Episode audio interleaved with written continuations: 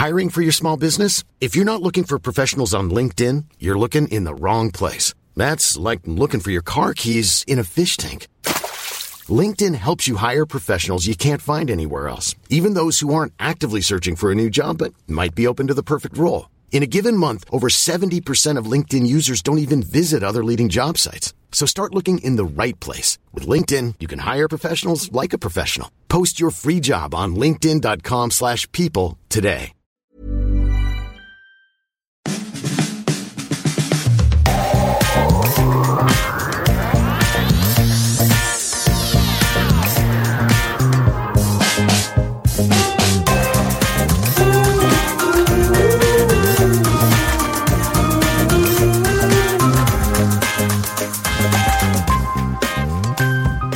Das ist Feminismus mit Vorsatz, der Podcast rund ums F-Wort. Mit mir, Laura. Streiten mit anderen Feministinnen, diskutieren mit Feminismus-SkeptikerInnen, das sind so ein paar Freizeitbeschäftigungen, die mir blühen, seitdem ich mir die feministische Brille aufgesetzt habe. Reichlichst gesprochen habe ich darüber in den letzten vier Folgen. Danke an alle, die den Podcast geteilt haben und mit lieben Worten, aber auch mit goldenen Talern unterstützen. Die feministische Weiterreise ist nämlich nach wie vor abhängig von deiner Spende über PayPal oder Steady. Mehr Infos dazu gibt's wie immer in den Show Notes oder auf meiner Webseite feminismusmitvorsatz.de slash spenden. Wenn ich jetzt manchmal Leuten erzähle, wie es zu dem Podcast kam, erinnere ich mich immer daran, dass ich mal Angst hatte, dass Feminismus ein Thema ist, das zu klein sein könnte. Dass ich damit zu schnell fertig sein könnte und dann müsste ich mir schon wieder ein neues Thema fürs Podcasten suchen und das hat beim letzten Mal ja nur zwei Jahre gedauert. Aber mit dem Beginn meiner feministischen Reise hat sich ziemlich schnell eine ganz neue Welt erschlossen.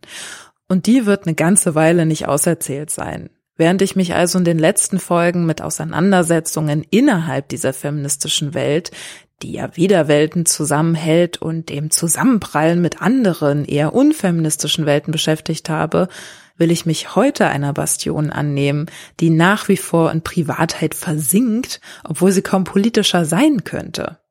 Heute geht's ums Menschenmachen. Oder das Ganze sein lassen. Kinder ja oder nee, ist die große Frage. Denn auch wenn die Frage in manchen Lebensabschnitten dringlicher wird als in anderen, irgendwie wabert sie doch immer mindestens im Hintergrund so vor sich hin, oder? Was habe ich mit meinem Leben vor? Kinder oder Karriere? Das, so scheint mir, sind so die Möglichkeiten der Lebensgestaltung. A oder B. Das ist zwar irgendwie Unsinn, aber eben auch nicht ganz unwahr. Denn was gibt's denn sonst noch so zu tun im Leben? Da muss ich erstmal drüber nachdenken. Ich selbst bin mit Geschwistern aufgewachsen und mein Bruder ist so viel jünger, dass ich mit zehn auch schon am Wickeltisch stand. Ich mag Kinder. Ich leise mir gerne aus, bespaße, erzähle Quatsch, schleime mich mit Eis und mit allen Nagellackfarben des Regenbogens ein und habe sogar schon tiefgreifende Fragen wie Wie machst du das eigentlich, dass du keine Kinder bekommst? wacker beantwortet. Neben der Kinderfrage wird es in der übernächsten Folge darum gehen, inwiefern ich eine gleichberechtigte Elternschaft vorbereiten kann. Diese Art der feministischen Reise stoppt sozusagen vor der Schwangerschaft, denn da bin ich selbst noch nicht. Es wird also auch nicht um feministische Erziehung gehen, sondern wirklich nur um die Dinge, um die ich mir vorm Menschenmachen Gedanken machen kann. Ob ich selber einen Menschen auf die Welt bringen will, ist eine sehr intime Frage. Sie fragt danach, ob ich bereit bin, meinen Körper zu strapazieren, danach, ob ich die Bedürfnisse eines Kindes zeitweise oder immer über meine stellen kann und ob ich diese tiefgreifende Veränderung in der Beziehung zu mir, meiner Partnerschaft und in meinen Freundinnenschaften überhaupt möchte. Vielleicht fragt sie aber auch nur nach einem Gefühl. Fühlt sich die Vorstellung von einem Leben mit Kindern gut an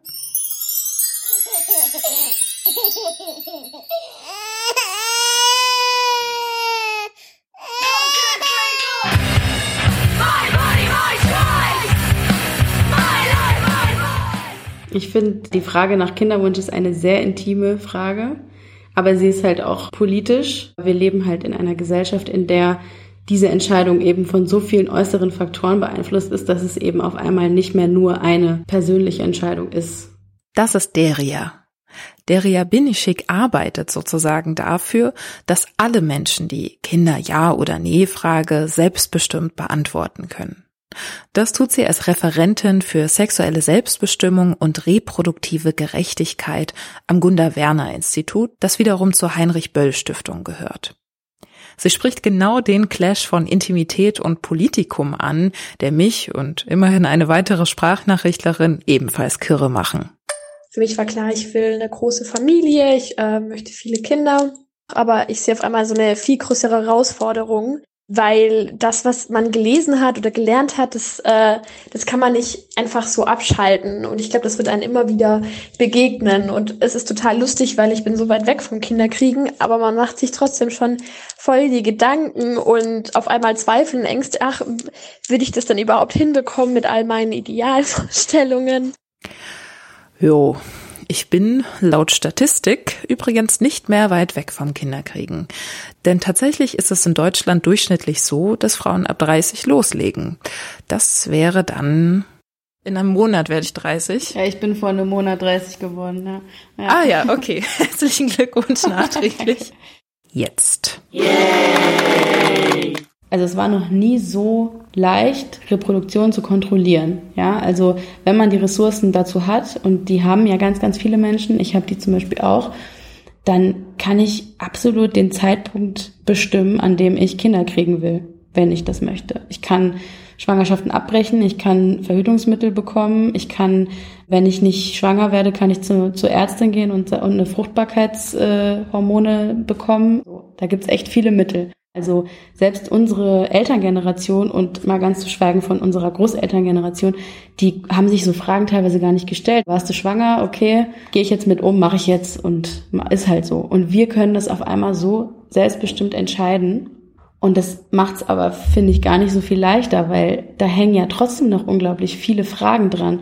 Worüber ich dann zum Beispiel nachdenke, ist, kann ich meine Karriere, also meine beruflichen Vorstellungen und das, was ich noch alles vorhab, kann ich das noch durchsetzen, wenn ich ein Kind habe? Und sind dafür die, die Umstände gegeben? Was muss ich dafür opfern? Was macht das mit meinem Selbstverständnis als Feministin, wenn ich jetzt irgendwie Mutter werde? Da hadern ganz, ganz viele Feministinnen mit auf einmal, wenn sie schwanger sind oder Mütter werden oder Väter. Ob sie jetzt sich verabschieden müssen von so radikalen Positionen von Geschlechtergerechtigkeit Yep, immerhin gehen viele Feministinnen davon aus, dass das Schwangerwerden können Grundlage dafür ist, unterdrückt zu werden. Shulamit Firestone hat deswegen schon in den 70ern dafür plädiert, Zitat, Frauen von ihrer Biologie zu befreien. Frauen würden sich schließlich nur ökonomisch von Männern abhängig machen, weil sie Schwangerschaft, Geburt und Kinderbetreuung übernehmen müssen. Um den Keim allen Übels, die Schwangerschaft, abzuschaffen, schlägt sie vor, künstliche Fortpflanzung zu nutzen und Kinder nicht mehr in Gebärmüttern, sondern in Brutkästen heranwachsen zu lassen. Zugegebenermaßen ein bisschen spacey, aber die Gute hat sich da schon was bei gedacht. Zitat. Kinder würden gleichermaßen für beide Geschlechter geboren werden oder unabhängig von beiden, wie immer man es sehen möchte. Die Tyrannei der biologischen Familie wäre zerschlagen. Zitat Ende. In Firestones Vision wären die Geschlechterunterschiede somit überwunden und eine androgyne Kultur würde entstehen. So oder so ist es aus ihrer Sicht das Mindeste, Schwangerschaft und Geburt nicht als privates Frauenproblem abzustempeln. Klar, ich nehme mal an, solange der männliche Körper die Norm ist, werden Schwangerschaft und Geburt immer eine Abweichung darstellen und im Alltag kaum oder gar nicht berücksichtigt werden. Zwar sind die äußeren Zwänge unterschiedlich groß, aber so wie unsere Gesellschaft organisiert ist, es uns nicht besonders leicht macht, uns nur auf uns selbst bezogen für oder gegen Kinder zu entscheiden, das ist für mich schon ein Fakt. Zum Beispiel, dass der Arbeitsmarkt äh, so strukturiert ist, dass nur eine Vollzeitstelle eine richtige Karrierestelle ist, das könnte man auch mal ändern. Oder Wohnung, ne, ist auch so ein Thema, der Wohnungsmarkt. Also ich denke da immer an äußere Einflüsse, die noch nicht ideal sind dafür, dass ich nur in mich reinhorchen muss, sondern ich horche auch immer nach außen und frage mich, ob ich das schaffe. So. Voll. Und ich denke mir dann auch immer so dafür, dass ich ja zu Privilegierten gehöre sozusagen, fallen mir immer noch so viele gute Gründe ein, keine Kinder zu bekommen. Also aufgrund dieser Rahmenbedingungen. Und es ist auch, es wäre ja auch total okay, wenn du zu dem Schluss kommst, ich möchte eigentlich gar keine Kinder, weil mir sind andere Sachen wichtiger oder je mehr ich das überdenke, desto weniger Sinn macht es für mich? Und dann kann man sich natürlich auch überlegen, woher kommt überhaupt der Kinderwunsch? Weil klar, also gesellschaftlich gesehen brauchen wir für unsere Rente brauchen wir irgendwie viele Kinder, weil sonst zahlt keiner unsere Rente. Also im Sozialsystem ist es natürlich wichtig, aber so ganz persönlich ist es ja nicht mehr so wie bei meinen Urgroßeltern, dass die irgendwie Kinder braucht, um die Landwirtschaft in Gang zu halten. Ja, also das brauchen wir ja gar nicht mehr. Und das heißt, es muss irgendwie so eine, so ein Selbst, so eine Erfüllung sein. Eine Form von Erfüllung, die Menschen darin sehen, Kinder zu haben. Und das haben ja nicht alle. Aber es wäre schön, sich darüber vielleicht mehr philosophisch und weniger ökonomisch zum Beispiel Gedanken machen zu müssen. Stimmt. Ich finde zum Beispiel, dass Corona der schlechteste Familienwerbespot aller Zeiten war. Familien waren aufgrund der fehlenden Betreuung in Schule und Kindergarten mal eben monatelang auf sich allein gestellt. Wenn sich Mütter wie Mareike Kaiser, die neulich ihr Buch Das Unwohlsein der modernen Mutter rausgebracht hat, in Artikeln über ihre Lage beschweren, klingen in den Kommentaren gerne mal so Dinge an wie hättest ja keine Kinder kriegen müssen, dich zwingt ja keiner. War ja klar, dass es nicht leicht wird. Ja. Wenn ich die Idee von Theresa Bücker auf Instagram teile, jetzt wo man wieder essen gehen kann, Eltern anzubieten, mal einen Abend auf die Kinder aufzupassen, damit sie auch mal ein Rosé schlürfen gehen können, bekomme ich entrüstete Nachrichten, dass das unverschämt wäre zu fordern. Schließlich haben Kinderlose das Privileg, keine Kinder zu haben, weil sie sich bewusst gegen Kinder entschieden haben. Und deswegen passen sie ja jetzt nicht auf die Kinder anderer Leute auf. Okay, das meinte ich zwar auch nicht, aber war ja nur eine Idee. Also wirklich, eine Idee. Als ob Kinder nur ein Hobby wären, das man sich eben zulegt oder nicht. Mich wundert es dann ehrlich gesagt null, wenn Autorin Susanne Mirau schreibt, ich liebe es, Mutter zu sein für meine Kinder, aber nicht Mutter zu sein in dieser Gesellschaft. Was ich mir wünschen würde, ist, dass Kinder halt so einen Wert an sich bekommen und sozusagen alle sich verantwortlich fühlen, dafür zu sorgen, dass die gut aufwachsen. Und zwar mit alle meine ich jetzt nicht nur die, die man so kennt, sondern wirklich, dass das eine gesellschaftliche, eine Verabredung wird, dass wir den Kindern, die es gibt, eine gute und sichere Umgebung schaffen wollen. Und ich glaube nicht, dass das wirklich ein Interesse von vielen Menschen ist. Vielleicht, wenn sie drüber nachdenken, schon, aber so wird es ja nicht vermittelt.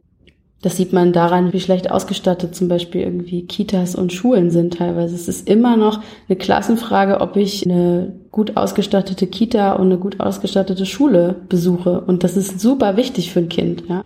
Es gehört für mich eben zu einer würdevollen Elternschaft dazu, dass ich sicher sein kann, dass mein Kind betreut ist und von Menschen, die ordentlich bezahlt sind und nicht überarbeitet sind und nicht irgendwie kurz vorm Burnout stehen. Das ist auch wichtig. Also eine gute Finanzierung und eine Wertschätzung, auch ökonomisch, von Care-Berufen zum Beispiel gehört für mich auch zur reproduktiven Gerechtigkeit dazu. Und was würdest du Menschen, die jetzt zum Beispiel solche Kommentare schreiben, und offensichtlich kein Interesse an Kindern oder generell der Reproduktion der Gesellschaft haben, sagen. Ich würde da auch an die Empathie appellieren. Also ich war noch nicht in der Situation, aber ich glaube, ein Kind zu bekommen, das ändert halt unglaublich viel und ganz viele Vorstellungen und Pläne, die man sich davor macht, die, die muss man dann vielleicht über Bord werfen, weil es auf einmal ganz anders ist, als man dachte, weil es viel anstrengender ist. Und da würde ich diese Person darum bitten, eben wohlwollend und empathisch zu sein und zu sagen, wenn Menschen sich über die Umstände beschweren, in denen sie diese Kinder aufziehen müssen,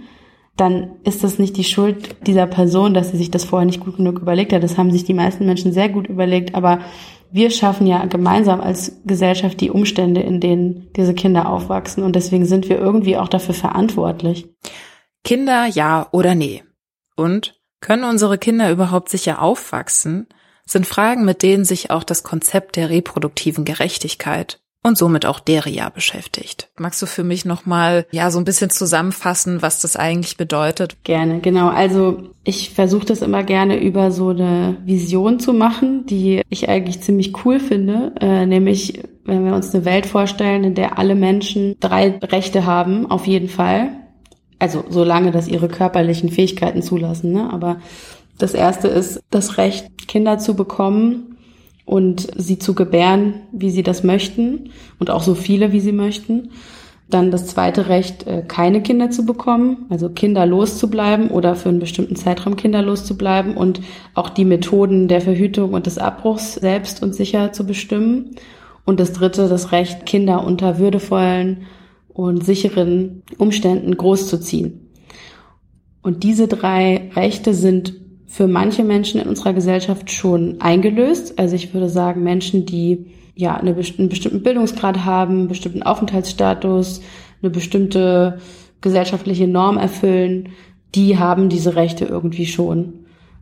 Und dann gibt es aber Menschen, die haben diese Rechte nicht, weil ihnen bestimmte Ressourcen nicht zur Verfügung stehen. Und die reproduktive Gerechtigkeit wäre eben, ist ein Konzept, das sozusagen die soziale Gerechtigkeit, die es braucht, um reproduktive Rechte für alle zu erkämpfen, zusammendenkt. Und das Konzept ist eigentlich vor allem eine Praxis, also es ist mir immer ganz wichtig zu sagen, das jetzt nicht so zu akademisieren und zu sagen, das ist dieses Konzept, was da in irgendeiner Uni erfunden wurde und das geben wir jetzt in die Welt, sondern das kommt aus dem schwarzen Feminismus der 90er Jahre in den USA und ist ganz klar ein Gegenprogramm, Gegenentwurf zu der sehr weißen und bürgerlichen Pro-Choice-Bewegung in den USA, die sich extrem krass auf die Lebensrealitäten von weißen bürgerlichen Frauen konzentriert hat, die halt vor allem den Zugang zum Schwangerschaftsabbruch brauchten und das ist auch total legitim. Aber die haben halt nicht wirklich mitgedacht, dass zum Beispiel schwarze Frauen in den USA eher äh, oder auch Probleme damit haben, überhaupt würdevoll Kinder zu bekommen und die großzuziehen. Dass deren Hauptproblem jetzt gar nicht ist, ob sie einen Schwangerschaftsabbruch machen kann oder nicht, sondern dass deren Hauptproblem ist, dass sie, wenn sie ins Krankenhaus kommt, mit wen, dass sie da ernst genommen wird und genauso professionell behandelt wird wie ihre weiße äh, Zimmernachbarin, ja. Oder wenn wir an Polizeigewalt denken, muss ich mir zweimal überlegen, ob ich als schwarze Frau ein Kind in die Welt setze, was dann vielleicht, weil es einfach so aussieht, wie es aussieht, mehr äh, Risiko einnimmt, auf der Straße erschossen zu werden von einem Polizisten oder einer Polizistin. Also da, um diese Themen ging's. Und das Kollektiv, was dieses Konzept und diese Praxis so benannt hat, heißt Sister Song. Auf der Homepage von Sister Songs zum Beispiel auch zu lesen, dass die Möglichkeit eines legalen Schwangerschaftsabbruchs zwar ganz wichtig ist, aber nicht ausreicht. Es muss auch dafür gesorgt werden, dass Betroffene nicht erst hunderte Kilometer fahren müssen oder sich die Kosten für den Abbruch schlichtweg nicht leisten können. Wo kein Zugang ist, ist auch keine Wahl, schreiben sie. Äußere Faktoren, die sich in diese so intime Kinder-Ja- oder Nee-Frage einmischen, haben allerdings viele Gesichter. Eines der berühmtesten, die Diskussion um Schwangerschaftsabbrüche, will ich da natürlich nicht übergehen. Ganz im Gegenteil. Der Fakt, dass der Schwangerschaftsabbruch immer noch im Strafgesetzbuch steht, wäre für mich einer der Hauptgründe, so ein Pappschild mit I cannot believe I'm still protesting for this vor mir herzutragen. Ich war schwanger, mir geht's um Katzen. Ich wollte nicht haben, musste gar nicht erst nachfragen. Es könnte so einfach sein. Wenn wir als Gesellschaft ernsthaft für Selbstbestimmung eintreten wollen, gehören Paragraph 218 und 219 im Strafgesetzbuch ersatzlos gestrichen. Einfach weg damit. Ich glaube fest daran, dass schwangeren Personen zuzutrauen ist, selbst zu entscheiden, ob sie ein Kind austragen möchten oder nicht. Doch bis heute wird das im deutschen Strafgesetzbuch angezweifelt. Nach Paragraph 218 ist der Schwangerschaftsabbruch nur straffrei, wenn sich die schwangere Person beraten lässt und dann nochmal drei Tage Bedenkzeit einhält. Erst dann kann sie den Abbruch vornehmen lassen. Vorausgesetzt, sie ist nicht schon länger als zwölf Wochen schwanger. Ich fress Tabletten und überhaupt, Mann. Ich schaff mir keine kleinen Kinder an. Nein, nein, nein. Kommt im Paragraph 219a, dass ungefähr jeder Mensch über zum Beispiel Abbruchsmethoden informieren darf, außer die, die sich wirklich damit auskennen. So wurde die Ärztin Christina Hähnel erst Anfang diesen Jahres verurteilt, weil sie auf ihrer Homepage angeblich für Schwangerschaftsabbrüche werben würde. Sie informierte darüber, ja. Aber werben? Ich denke da eher an Magnum-Eis und schnelle Autos weniger an Ausschabung und Hormonpillen. Warum soll ich meine Pflicht als erfüllen? Für wen? Für die? Für dich? Für mich? Ich hab keine Lust, meine Pflicht zu erfüllen. Für dich nicht, für mich nicht. Ich hab keine Pflicht. Frauen, die kein Kind wollen, zum Gebären zwingen. Richtig gute Idee. Antje Schrupp hat in ihrem Buch Schwanger werden können einen besseren Vorschlag. Wie wäre es denn, die Gründe aus der Welt zu schaffen, die Frauen auch dann zu Abtreibungen bewegen, wenn sie sich ein Leben mit Kind eigentlich vorstellen können? Fehlende materielle Absicherung, fehlende Unterstützung oder die Angst, in die Beziehung zu einem Mann gedrängt zu werden, sind schließlich Symptome einer Struktur, die Frauen lieber in Abhängigkeiten sieht, vor allem wenn sie Kinder haben. Aber was bringt es, über den Uterus von fremden Leuten bestimmen zu wollen? Feministinnen erklären sich derlei Absurditäten mit dem dringenden Erhalt des Patriarchats. Sheila Heti beschreibt es in ihrem Buch namens Mutterschaft ziemlich treffend. Frauen müssen Kinder kriegen, damit sie beschäftigt sind. Wenn ich an all die Leute denke, die das Abtreiben unter Strafe stellen möchten, kann das wohl nur eines bedeuten. Nicht, dass sie diesen neuen Menschen auf der Welt haben wollen, sondern wohl eher, dass die Frau sich mit der Kinderaufzucht beschäftigt, statt etwas anderes zu tun. Eine nicht mit Kindern beschäftigte Frau hat etwas Bedrohliches. Man hat das Gefühl, sie sei irgendwie unfertig. Was wird sie stattdessen machen? Was für einen Ärger. Lernen wir doch mal eine dieser bedrohlichen Frauen kennen. Die Entscheidung gegen Kinder ist auch eine sehr feministische, würde ich sagen, weil ja in der Gesellschaft eigentlich erwartet wird, dass Frauen oder Menschen mit Uterus äh, Kinder bekommen, weil es ist ja quasi die Krone der Schöpfung. Für mich würde ein Kind zu bekommen heißen, mein Leben und mich selbst aufzugeben. Und das, das möchte ich einfach nicht. Und dieser Entscheidung hat die Sprachnachrichtlerin dann auch Taten folgen lassen. Ich bin seit ich 28 bin sterilisiert und habe erst danach so wirklich gemerkt, dass es für Personen mit Uterus schwierig ist, sich sterilisieren zu lassen, weil viele Ärztinnen sagen, ja, sie sind zu jung oder kommen sie erst mal wieder, wenn sie wenn sie ein oder zwei Kinder haben. Und dann habe ich mit Freundinnen einen Verein gegründet, der heißt selbstbestimmt steril und der ist tatsächlich meine, meine eigentliche Lebensaufgabe. Da fließt unglaublich viel an Zeit und Herzblut rein und es macht wahnsinnig viel Spaß. Auf der Webseite selbstbestimmt-steril.de kannst du dich zu der Arbeit des Vereins informieren und, falls deine Familienplanung auch abgeschlossen ist oder nie ein Plan war, Gleichgesinnte finden. Nun hat die Sprachnachrichtlerin sehr persönlich argumentiert, warum sie kein Kind möchte. Ihr Leben wäre, so wie es jetzt ist, vorbei. Welche Gründe gibt's noch so? Persönlich vertrete ich dann eine eher rabiate Position, indem ich nämlich sage, wenn man unbedingt Kinder haben möchte, sollte man die adoptieren. Einfach weil es sehr viele Kinder gibt in dieser Welt und sehr wenige Eltern. Voll, das würde sich für mich auch mehr danach anfühlen, Kindererziehung als gesamtgesellschaftliche Aufgabe zu begreifen. Das Problem ist nur, ich weiß, dass es in Augen derer, die das dann entscheiden, sehr stabile Lebensbedingungen braucht, um Kinder adoptieren zu können. Da gehört dann zum Beispiel dazu, dass man verheiratet sein muss. Das ist ja schon mal ein, ein großer Schritt, den ganz viele Menschen gar nicht gehen möchten, aus unterschiedlichen Gründen. Außerdem muss nachgewiesen werden, dass genug Wohnraum und Einkommen da ist, dass die potenziellen Adoptiveltern gesund sind, mit partnerschaftlichen Konflikten umgehen können und die eigene Erziehung nicht einfach unreflektiert auf das Kind übertragen. Prinzipiell ist das ja auch total angebracht, nicht jedem x-beliebigen Menschen ein Kind zu übergeben. Das Problem ist eher, dass all diese Dinge so relativ sind. Was, wenn meine Vorstellungen eines stabilen Umfelds nicht mit denen der PrüferInnen übereinstimmen? Wenn heterosexuelle Eheleute für stabiler als alleinstehende oder queere Familien gehalten werden? So oder so müssen potenzielle Adoptiveltern einen sehr langen Atem haben, denn der Prozess, wenn es denn klappt, kann bis zu fünf Jahre andauern. Das ist auf jeden Fall ein sehr schwieriger Prozess, den man meiner Meinung nach absolut erleichtern müsste, weil genau wie diese Person aus der Sprachnachricht gesagt hat, gibt es sehr viele Kinder, die keine Eltern haben. Und da sollte man meiner Meinung nach schon äh, den Weg erleichtern. Eine Alternative kann sein, ein Pflegekind aufzunehmen.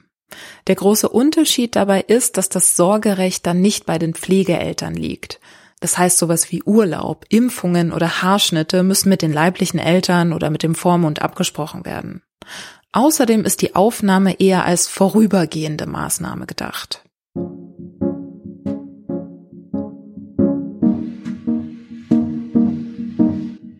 Menschen, die einfach nicht mit Kindern leben wollen.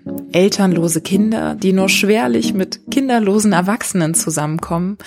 Wenn wir da jetzt mal ganz weit rauszoomen, weg von Menschen, weg von Städten, Ländern, Kontinenten, dann sehen wir diese schöne kleine Erde und erinnern uns mit folgenden Worten an eine weitere ziemlich bittere Realität. Heute möchte ich eine Sichtweise beisteuern, und zwar meine Sichtweise als Antinatalistin. Ich bin der Überzeugung, dass es grundsätzlich falsch ist, momentan Kinder zu bekommen, und zwar wegen dem Klimawandel. Wir im globalen Norden verursachen überproportional den Klimawandel mit und verschärfen die Ungerechtigkeiten. Und wir brauchen zum einen alle Kräfte dafür, uns gegen den Klimawandel einzusetzen und die Ungerechtigkeiten, die ihn verursacht haben.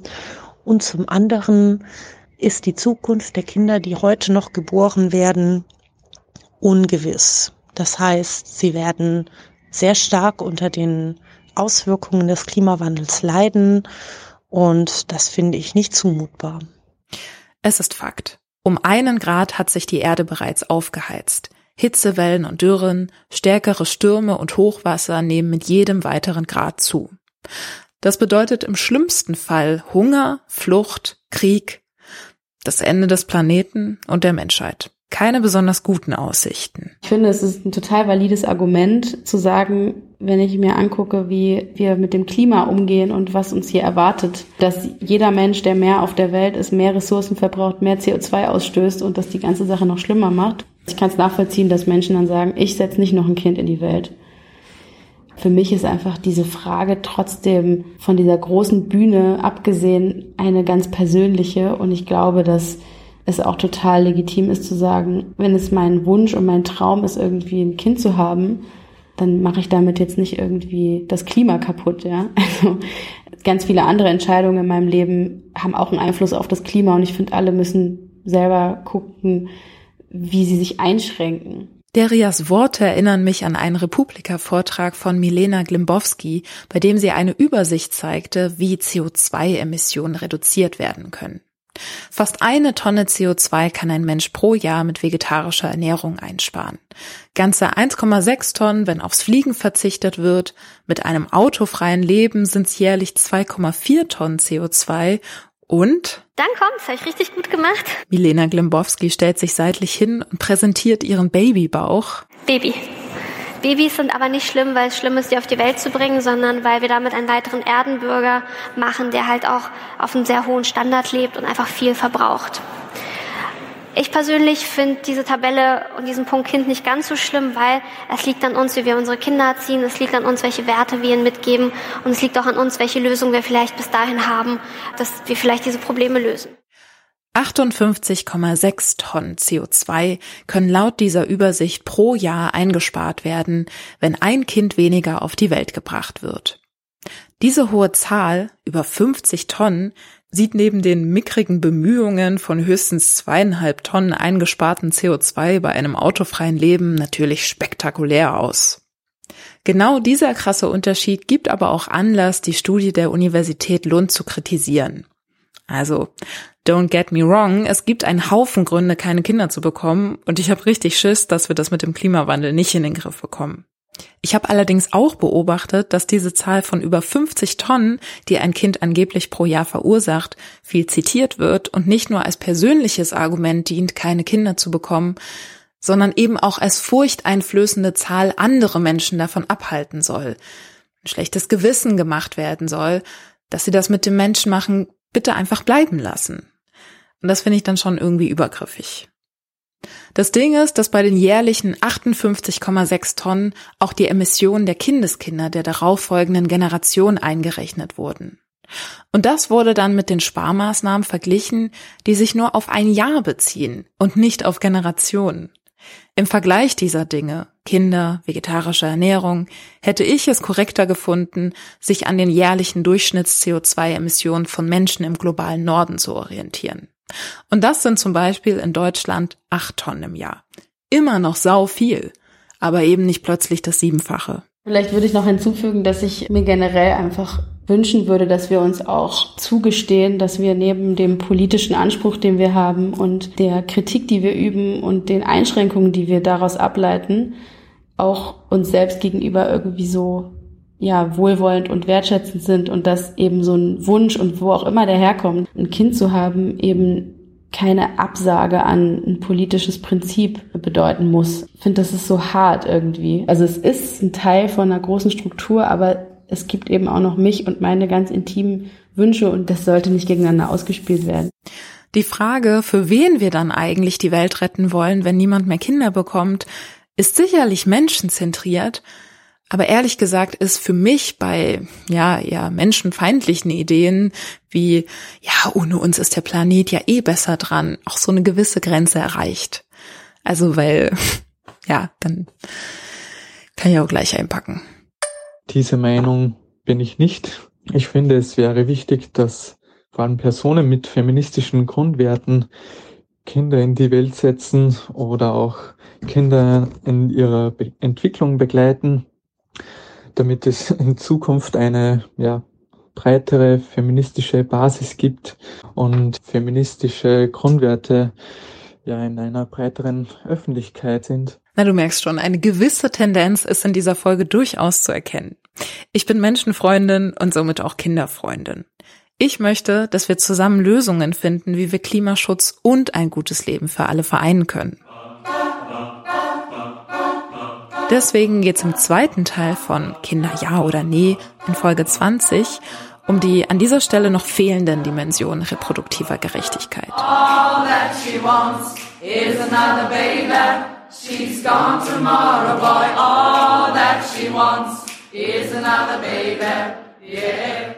Haben denn alle Menschen, die Kinder haben möchten, auch Zugang dazu? Und können Eltern darauf vertrauen, dass ihre Kinder sicher aufwachsen werden?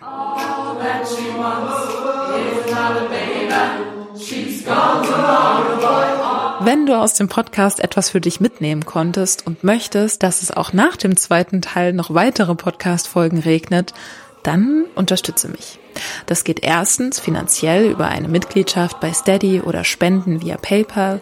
Das geht zweitens übers Weitersagen und Teilen des Podcasts. Drittens über feinste Bewertungen bei Apple Podcasts, fünf Sternen dies, das. Oder viertens mit Liebesbriefen und Feedback an feminismus mit Vorsatz at gmail.com.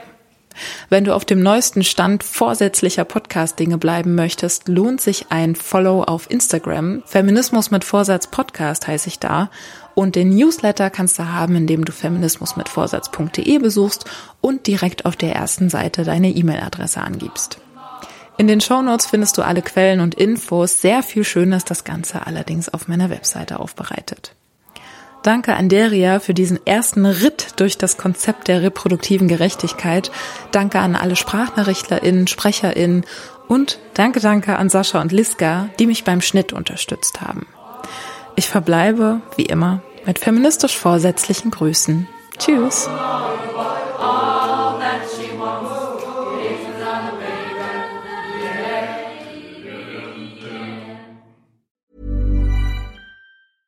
Mom deserves the best, and there's no better place to shop for Mother's Day than Whole Foods Market. They're your destination for unbeatable savings, from premium gifts to show-stopping flowers and irresistible desserts. Start by saving 33% with Prime on all body care and candles. Then get a 15-stem bunch of tulips for just $9.99 each with Prime. Round out Mom's menu with festive rosé, irresistible berry chantilly cake, and more special treats. Come celebrate Mother's Day at Whole Foods Market.